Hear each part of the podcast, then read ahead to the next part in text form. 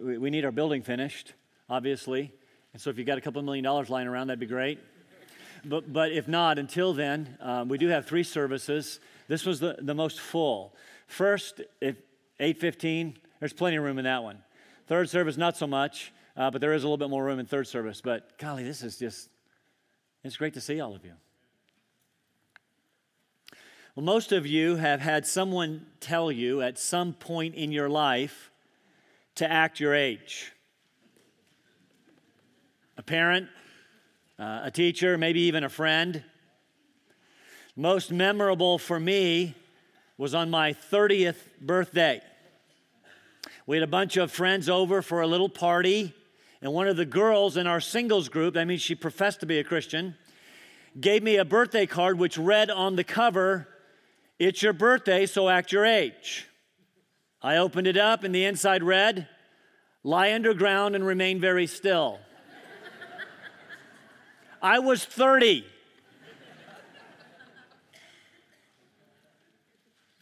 When someone tells you to act your age, they might be telling you to grow up, which it is possible I deserve that card.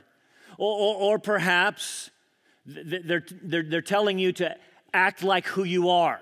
Don't, ha- don't act like who you aren't. You're not a child anymore, so don't act like one, act your age. Maybe your parents said something like this to you as you were leaving the house Remember, you're a Johnson. Remember who you are, act like it. We arrive this morning at what most consider to be the theme of the book of Philippians. In these verses, Paul tells the Philippians and frankly us to, to act like who we are. Make sure that your conduct is consistent with your new life in Christ. To this point in the letter, Paul has greeted them in verses 1 and 2. He offered a prayer of thanksgiving in verses uh, 3 to 11. He, he, told us uh, then about his own circumstances and his imprisonment for the sake of the, uh, uh, for the cause of Christ in verses 12 to 16. He ended that very long paragraph with what some have called a soliloquy. As he mentioned the possibility of death in verse 20, he ruminated on that prospect and gave us a very great passage. For to me, to live is Christ, and to die is gain. But if I am to live on in the flesh, this will mean fruitful labor for me, and I don't know which to choose. I'm hard pressed from both directions. Having a desire to, to depart and, and be with Christ, for that is very much better.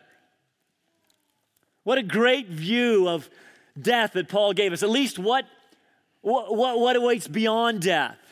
You see, Christ is not the cancellation prize that we get for dying.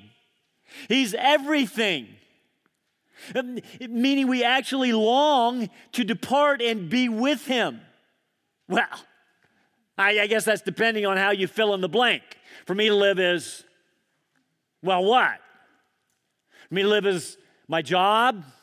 For me to live is my career my, my education, my hobbies, uh, my friends, uh, maybe even my family. If that's true, then when you die, you lose.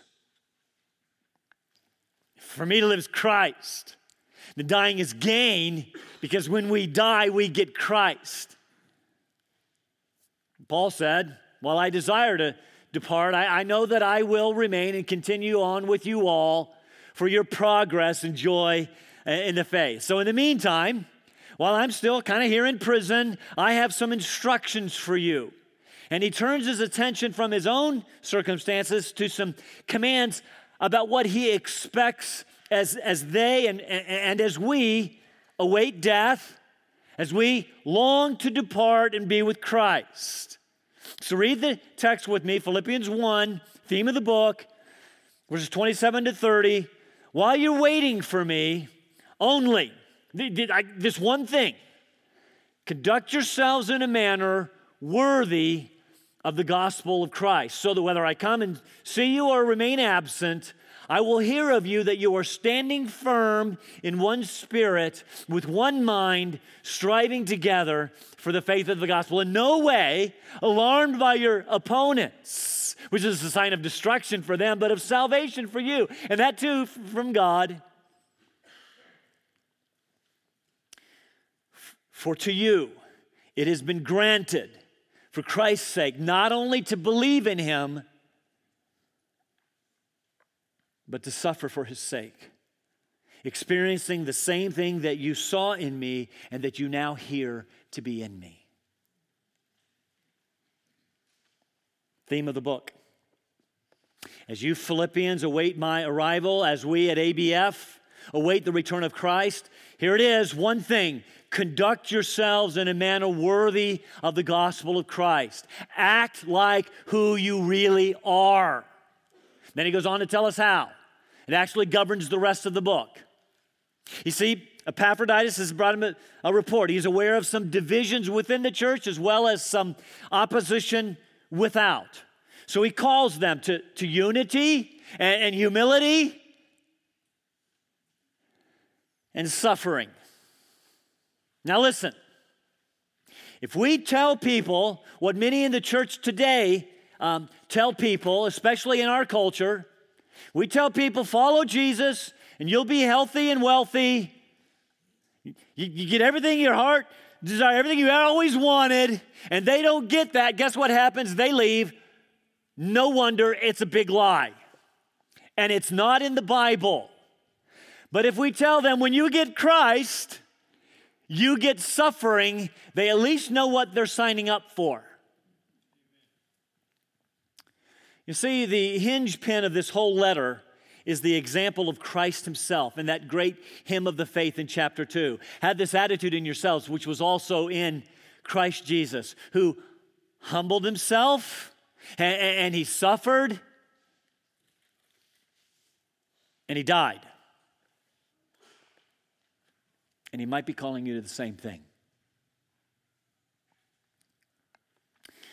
This passage is actually one very long, convoluted sentence. One sentence, everything that I just read in, in the Greek, all flowing from that very first command. Let me give the outline as we try to make our way through it to make some sense of it. He's going to give the, the command of, of worthy conduct uh, that, that comes from standing firm, striving together, and, and not being alarmed. And then he's going to he's going to give us the grace for worthy conduct, which is actually a bit shocking. Let's look at the very closely at the command in verse 27 because there's a there's an important nuance that is often missed in our English translations. In fact, it's it's really undertranslated. Paul says only, I, I get this one thing for you. Conduct yourselves in a manner worthy of the gospel of Christ. And the word conduct yourselves, actually one word in the Greek, conduct yourselves is, is actually a very intentional word that Paul chooses that was specific to the Philippians. See, we remember that Philippi was a Roman colony. People who lived there were Roman citizens. They were governed by Roman law. They participated in the imperial cult. That is, they saw the emperor as a god. They even called him Lord. At this time, they called him Lord Nero. Uh, these inhabitants of this Roman colony, Philippi, were very proud of their Roman citizenship. They wore it as a badge. They wore Roman clothing. They spoke Latin. In short, they acted like Romans. That's who they were, and everybody knew it. So Paul chooses this very unique word, only, only here in all of his writings. The word is actually uh, politeuomai, from which we get our word polis or city, it comes from that root word. Uh, it's the word from which we get our word politics. The word literally means to discharge your duties as citizens. Write that down. To discharge your duties as citizens. In other words, you are citizens. I want you to act like it. So it's not just conduct yourselves, but conduct yourselves as citizens. These Philippians, including these new believers, were proud of their Roman citizenship and they acted like it. Again, dressed like Romans, talked like Romans, obeyed like Romans. Paul says, I want you to act like citizens of another polis. Uh, conduct yourselves in a manner appropriate of another city. In chapter 3, he'll say, for our citizenship is in heaven, from which we eagerly uh, we eagerly wait for the Savior, the Lord Jesus Christ. And, and, there it is again. We eagerly wait for Jesus. We're longing either to die and be with Jesus or for Him to come back and get us. Either way, we get Jesus. Because our citizenship is not here. It's in another place. We are citizens of heaven, made so by the gospel. So Paul says, People, I want you to act like it. Live like it, dress like it, talk like it, obey like it, with lives worthy of the gospel as its citizens. Conduct yourselves as citizens of a heavenly colony, the church, which will then be a brilliant witness in, the li- in, in lives, uh, other lives in, in Philippi, that earthly colony. I want you to understand, they were members of a colony within a colony. And he says, I want you to live lives worthy of that. I don't, I don't hardly know any other nation that's more proud of its citizenship than the United States. And we have lots of people in our country who profess to be Christians. Depending on who you read, some 70 to 80% call themselves Christians. Is it your experience that maybe seven or eight out of 10 people uh, li- live like Christians? Worthy of the gospel, consistent with being a follower of Christ?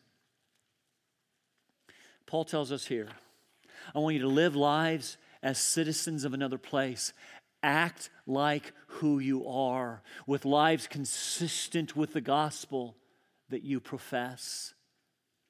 Too many people today see the gospel as a deliverance from the consequences of sin, but they don't see it as deliverance from slavery to sin. They don't see it as deliverance from the conduct of sin. Paul says, Live lives, not as citizens of the world, but as citizens of heaven. And this citizen, I want you to know, was purchased at a very high price the blood of Jesus Christ. So, what does a life worthy of the gospel look like? Paul goes on to tell us. Whether I come to see you, that is, if I'm released as expected and come, or even if I'm not released, I have a plan to send Timothy to you. He tells us that in the next chapter. And when Timothy comes back and brings a report, I want to hear some very specific things about you. Now, this isn't meant to be a, a threat. He actually says, I hope to be encouraged by what Timothy um, says. I want you to understand, though, that Paul is making the Philippians accountable to him for their behavior.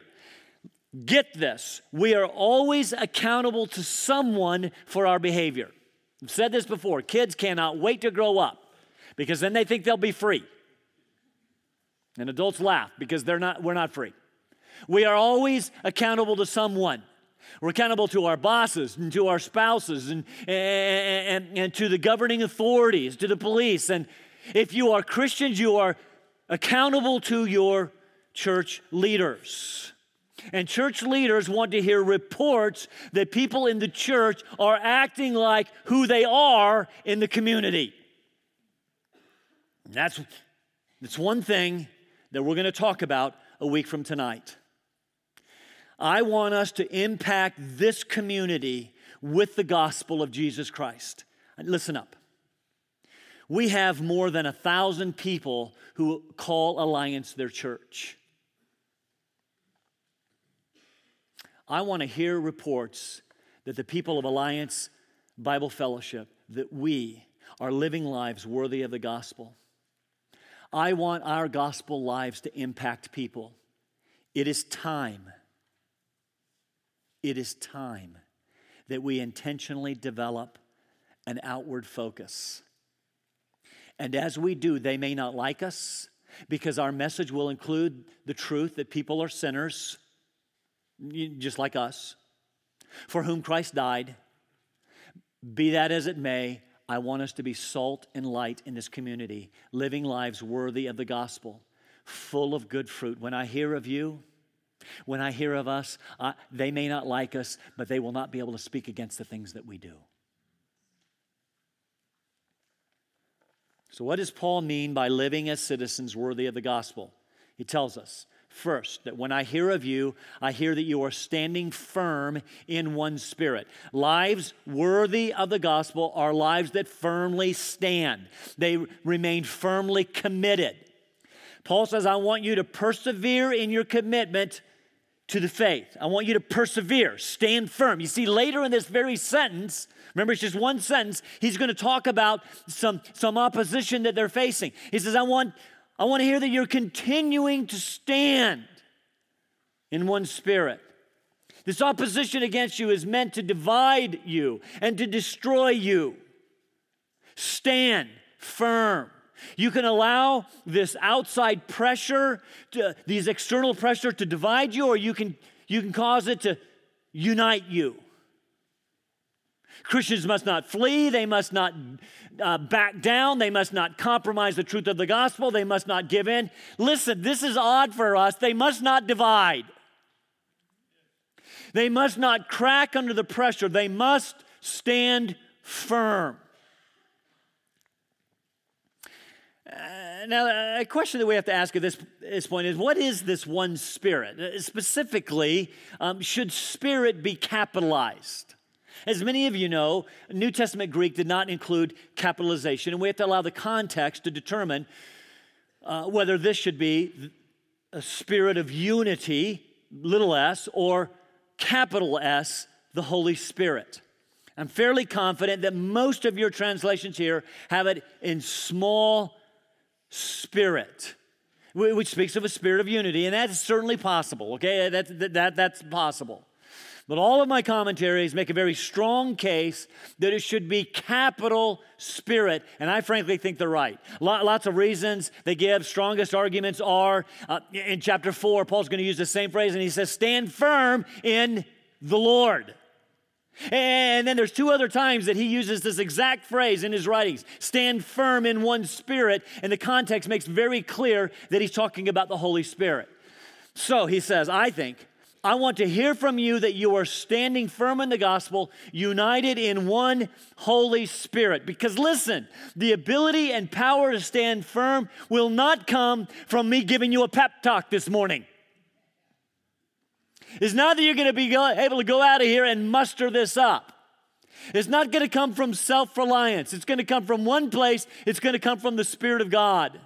He is reminding us that we are unable to do any of this without the indwelling presence and filling of the Holy Spirit. The only way that we can impact this community with the gospel of Christ and withstand the inevitable opposition that will come is if we stand firm, united under one Holy Spirit. Second, when I hear of you, I want to hear that with one mind, one soul, literally, you are striving together for the faith of the gospel. This idea of striving together is a military term, and we're going to kind of get this idea uh, uh, that we're an army military term that speaks of soldiers standing side by side to face the enemy. So we are united under the power and presence of the Holy Spirit, our commander, as one person, side by side, facing the enemy, fighting together for the advance of the progress of the gospel. This is what we're supposed to be about. You see, later he's going to call out two women by name who, who were not standing side by side, they were standing face to face, fighting each other. And in chapter 4, where he mentions them, it's very interesting. Paul says, These women have shared my struggle. And he uses the exact same word. These women used to stand side by side with me, but now they're not. They're fighting, they're standing face to face and fighting each other. Folks, we must not fight each other. Here's a question Who fights better than Christians?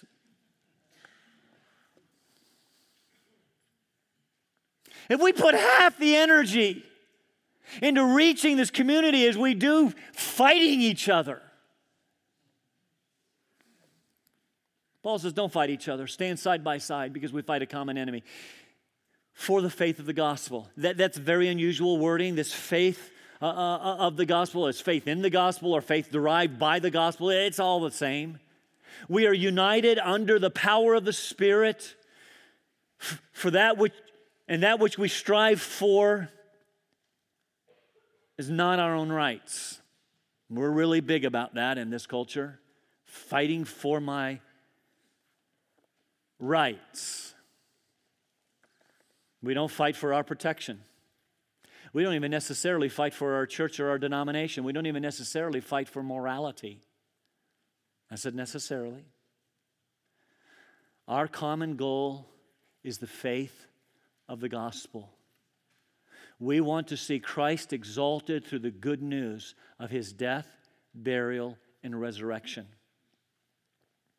This is what we fight with, this is what we fight for. which will bring again opposition. This is the third thing that Paul wants to hear that we are in no way alarmed by our opponents. Alarmed, another one of those very peculiar words that he uses that speaks of warfare. It was actually used to speak of a startled, stampeding herd of horses on a battlefield. So what he says is, I don't want to, I don't want you to be startled so that you become this mass of uncontrolled, stampeding people in the midst of battle. Don't be alarmed. Don't be intimidated in any way by your opponents, by those who would oppose you, because they will. Who are these opponents that Paul is talking about uh, in Philippi? In Philippi, in verse 30, he speaks of the Philippians experiencing the same opposition they saw him experience, and that they heard that he was currently facing. So most agree these are probably Roman authorities in Philippi who opposed the message of the gospel. Just like they opposed Paul when he first preached the gospel and planted the church 10 years ago. They beat him and, and, and Silas, threw him in jail overnight. Just like the Roman authorities were currently doing uh, by having Paul in prison. Now, I want you to stop and think about that with just, for just a moment. Those of you that remember history, I know that's a bad word. This was the very powerful Roman Empire. Paul was being guarded by the elite Praetorian Guard.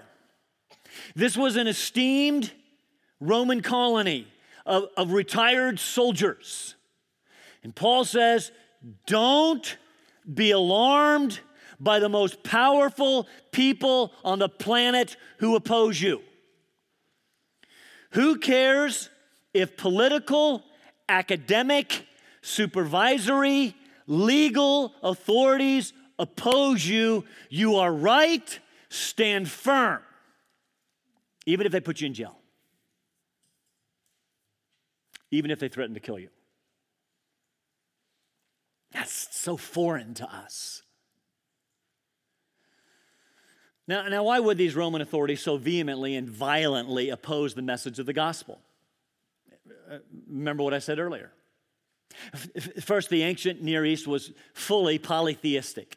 They worshiped many gods, and as a Roman colony, included in their plethora of gods, perhaps at the very top of the list was the, um, eh, eh, eh, of which they were very proud, was Lord Emperor, Lord Nero. And along comes Christianity, which says, nope, there are not many gods, there's only one God who expresses himself in three persons Father, Son, and Spirit. And there's only one Lord, not Lord Nero. His name is Jesus. Th- that would seem religiously intolerant. Doesn't that sound uh, familiar? And we start giving in because we don't want to be intolerant. Really? It, sounds politically treasonous. We're going to talk about political treason in just a few minutes. It's going to sound like insurrection, it's going to sound like civil disobedience. So they reacted violently, beating, arresting, imprisoning, and eventually killing followers of Jesus. It's interesting to note that these early people called Christians atheists because they did not believe in the gods, they believed in only one God. And so they violently opposed them, much like uh, foreign to us, but much like they do around the world today in places like Iran and, much of the Middle East and, and in Sudan and in China, and the list goes on and on. Paul says, I do not want you to be alarmed by that because their opposition is a sign of destruction for them, but of salvation for you. What, that's weird. What does that mean? As I said, this is a very difficult, convoluted sentence.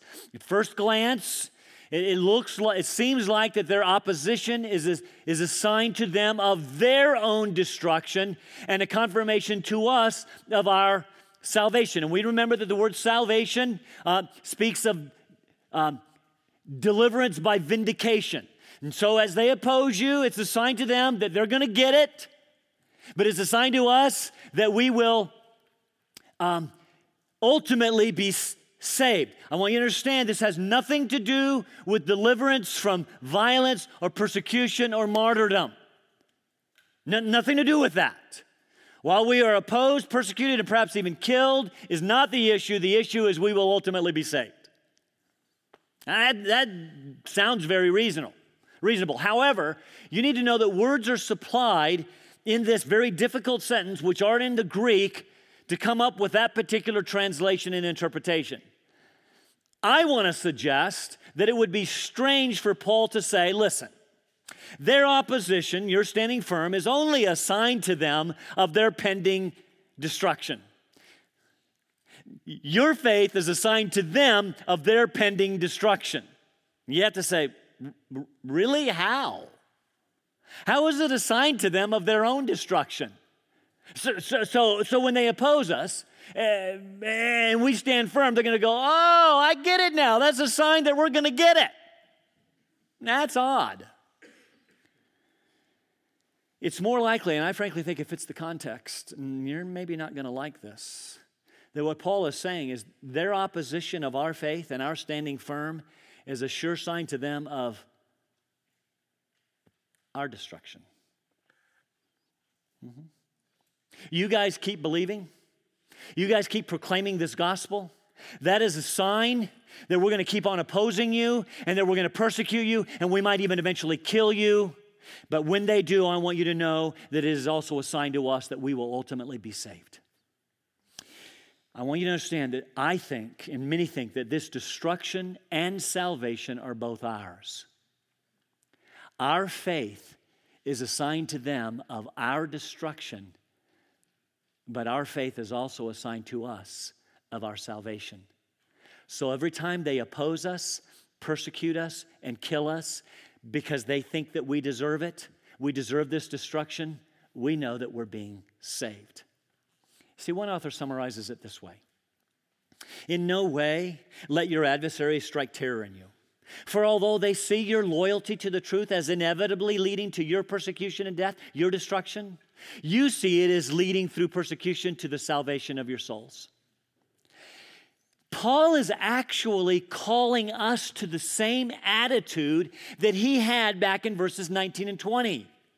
He's actually calling us to follow the example of Christ that he's going to bring up in chapter 2. Back in verses 19 and 20, he says, I know all of this will turn out for my deliverance, my salvation. Christ, I know, will be exalted in my body, whether by my life or by my death. Bring it on. my destruction is a sign to them, a sign to me of salvation. You see, the cross, which was Christ's destruction, is foolishness to them, but it's salvation to us. And so we'll be vindicated. I want you to understand that there is no promise of temporal deliverance in this passage from verses 19 and following. There is no promise that if you'll just do, what, do what's right, you'll get out of trouble. In fact, the opposite is promised. Paul is not saying if you will just live lives worthy of the gospel, very soon in this life, God will deliver you and He will take care of your enemies and you can live happily ever after. I know that's what many churches teach today. It's not in the Bible. It's quite the opposite. Which leads to a second point the grace for worthy conduct in verses 29 to 30. Paul says something here which I believe is largely ignored by American Christianity. American Christianity is fond of saying God wants you to be healthy and wealthy, If you'll just have enough faith, you can live a trouble free life. Again, that is not what the Bible teaches. Look at verse 29. For to you it has been granted for Christ's sake not only to believe in him, but to suffer for his sake.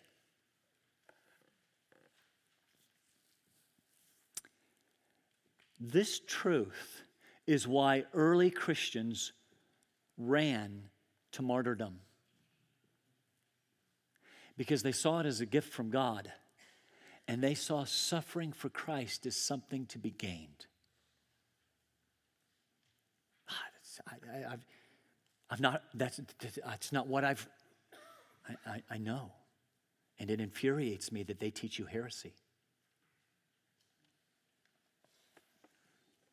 You see, the first thing you have to know that, again, that you may not like is the word granted is the word graced. You have been graciously, freely given. You have been freely given the grace, the opportunity, the privilege, and the ability to believe in Him. I like that. Yeah, it's good for me. I like that. It's not all. You have been given the grace to suffer for His sake. Suffering on behalf of Christ is just as much a grace as believing in Christ. Which means you have not only the grace necessary to suffer for him, but the expectation to suffer for him. You see, in the next chapter, Paul will tell us to follow the example of Christ. You know, the one who emptied himself, humbled himself, and became obedient to death, even death on a cross. It's been graciously given to you the privilege to believe in Him and to suffer for Him. And I want you to understand, notice, suffering is not the everyday headaches and heartaches that everyone faces. It is suffering for Christ's sake, because a public identification with Christ and His gospel will result in suffering. Like, yet, another Iranian pastor named Saeed uh, Abedini who, who tomorrow, Monday, will face a notoriously difficult judge in Iran. This judge is known as the hanging judge. And Pastor Saeed will very possibly be sentenced to death because of his commitment to Jesus Christ. Now, listen, the charge against him is ready, compromising national security. That sounds familiar. The truth is, he was arrested for starting a home church movement in Iran. And he will very likely be sentenced to death tomorrow. That's out of God's will. Oh, really? Consider what Paul told Timothy. All who desire to live godly in Christ Jesus will be persecuted. Now, you need to know that Paul wrote that during his last imprisonment, not this one.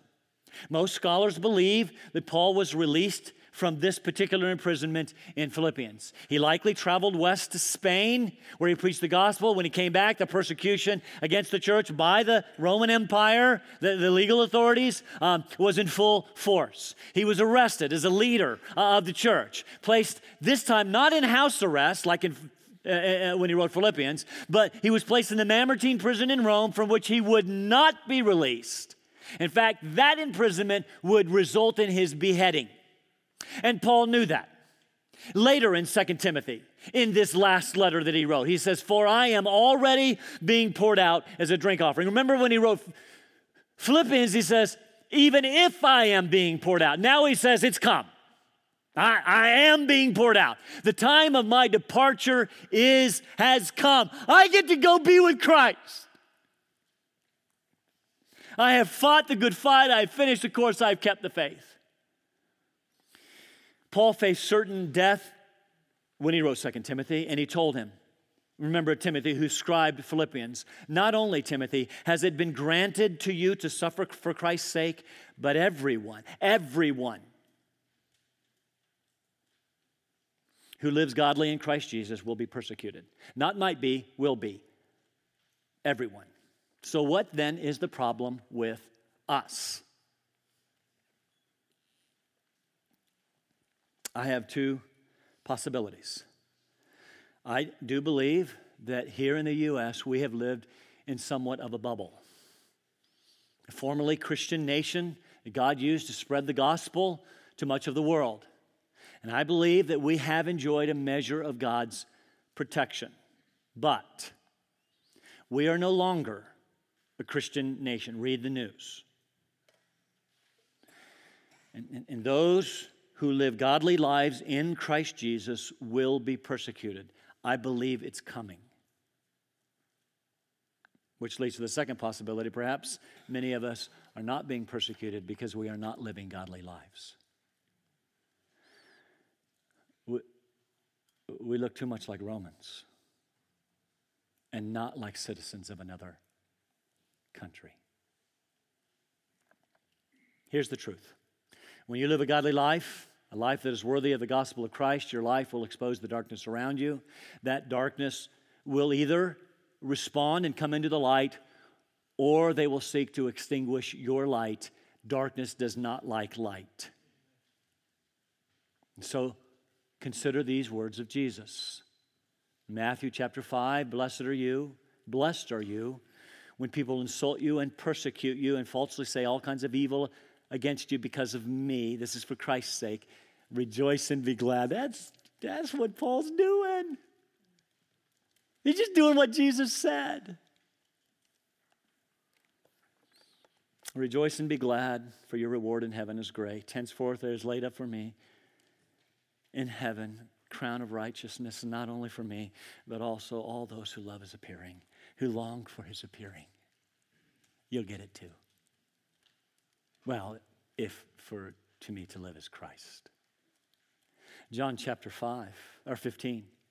If the world hates you, you know that it hated me before it hated you. If you were of the world, the world would love its own, but because you are not of the world, because your citizenship isn't here, it's in, it's in heaven. I chose you out of the world because this world hates you. Because if this world hates you, remember the word I said to you the slave is not greater than his master. If they persecuted me, they will persecute you also. Here's the truth as we close we are citizens, brothers and sisters, we are citizens of another country, a heavenly one. In the meantime, we're just living here for a little while. We'll be persecuted. And our job is to stand side by side and to take as many of them as we can. Do we believe the gospel? Then let's live lives worthy of the gospel and suffer for Christ's sake. Let's stand for prayer.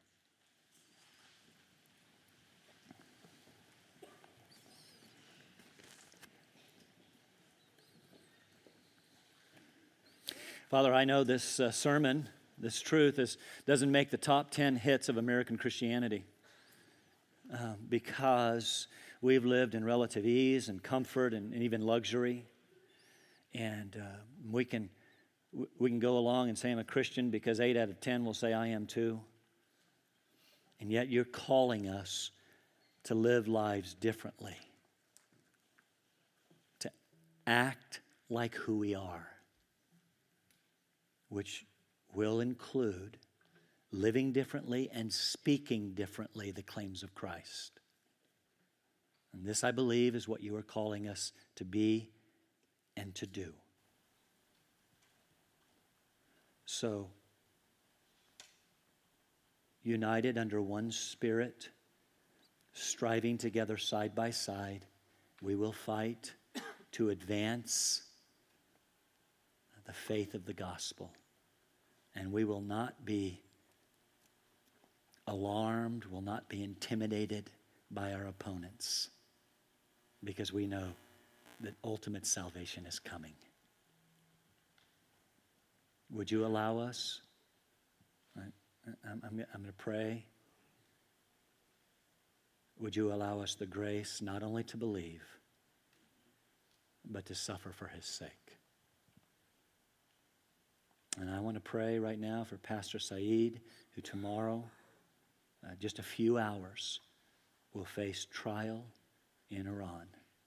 I pray, yes, for his deliverance through economic pressure and international pressure, but I pray first that whether by life or by death, Christ will be exalted in his body. In Jesus' name, amen. Mm-hmm.